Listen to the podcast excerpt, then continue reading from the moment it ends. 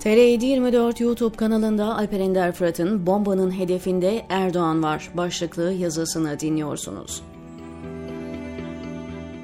Bugünkü siyaset dengelerine baktığımızda Türkiye'nin en kilit partisi HDP. Daha doğru bir ifadeyle Kürt seçmenidir.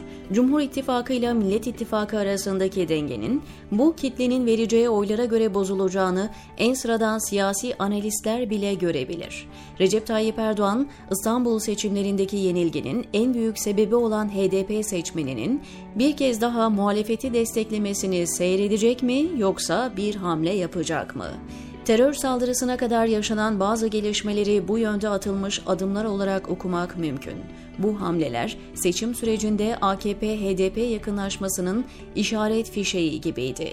Önce Bekir Bozdağ başkanlığında AKP'li bir heyet HDP'yi ziyaret etmiş, yapılacak anayasa değişikliğiyle ilgili fikir alışverişinde bulunmuştu. Ortağıyla beraber sabah akşam terörle beraber andığı HDP'ye böyle bir ziyaret gerçekleştirmesi AKP için ortağını göz önünde bulundurduğumuzda oldukça radikal bir adımdı. Ardından Edirne'de tutuklu bulunan Selahattin Demirtaş'ın Diyarbakır'da kalp krizi geçiren babasını ziyaret etmesine müsaade edilmiş, hatta özel bir jetle gitmesi sağlanmıştı. Bu, son yıllardaki AKP politikaları açısından atipik bir durumdu. Sonra da HDP içinden hamleler geldi. Bunlardan Pervin Buldan'ın İyi Parti'yi hedef alan sözlerinin çok önemli olduğunu düşünüyorum. Bu tavır aslında filmin sekanslarından biri gibiydi ve HDP'nin Millet İttifakı ile arasına bent oluşturma çabasıydı. Orhan Miroğlu da AKP içerisinden HDP'ye sesleniyor ve fırsatı iyi değerlendirmelerini öğütlüyordu.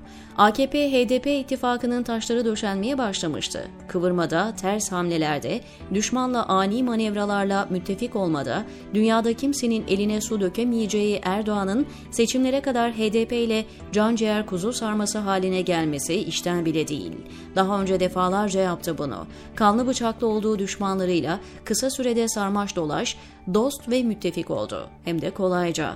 Devlet baskısının azaltılması, tutuklu olan belediye başkan ve milletvekillerinin serbest kalması da işleri fazlasıyla kolaylaştıracaktı. Bugünkü gerginlikten bir hayli yorulan HDP de AKP'ye karşı hiç boş değil. Beyoğlu'ndaki terör saldırısını tam bu denklem içinde okumanın faydalı olacağı kanaatindeyim. Saldırıdan sonra evine çekilmiş istirahat eden fail, ortaokul, lise müsameresi tadında tam da bu gelişmelere bomba atacak şekilde iltifatlarda bulundu. New York yazılı sweatshirt giyen bu ürkek, korkmuş, gariban fail, Rojava'dan emir aldım, bombayı koydum, amirlerimin tüm dedikleri doğrudur şeklinde yaptığı beyanlarla aslında muhtemel bir HDP-AKP ittifakını bombalıyordu. O bomba ortakları tarafından Recep Tayyip Erdoğan'ın muhtemel yeni siyasetine karşı patlatılmış bir bombadan başka bir şey değil gibi duruyor.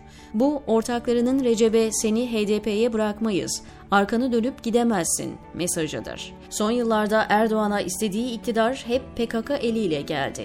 Bugünkü rejimin önünü açan 1 Kasım 2015 seçimlerinden önce PKK sahaya inerek iktidarın Erdoğan'a verilmesine aracılık etmişti.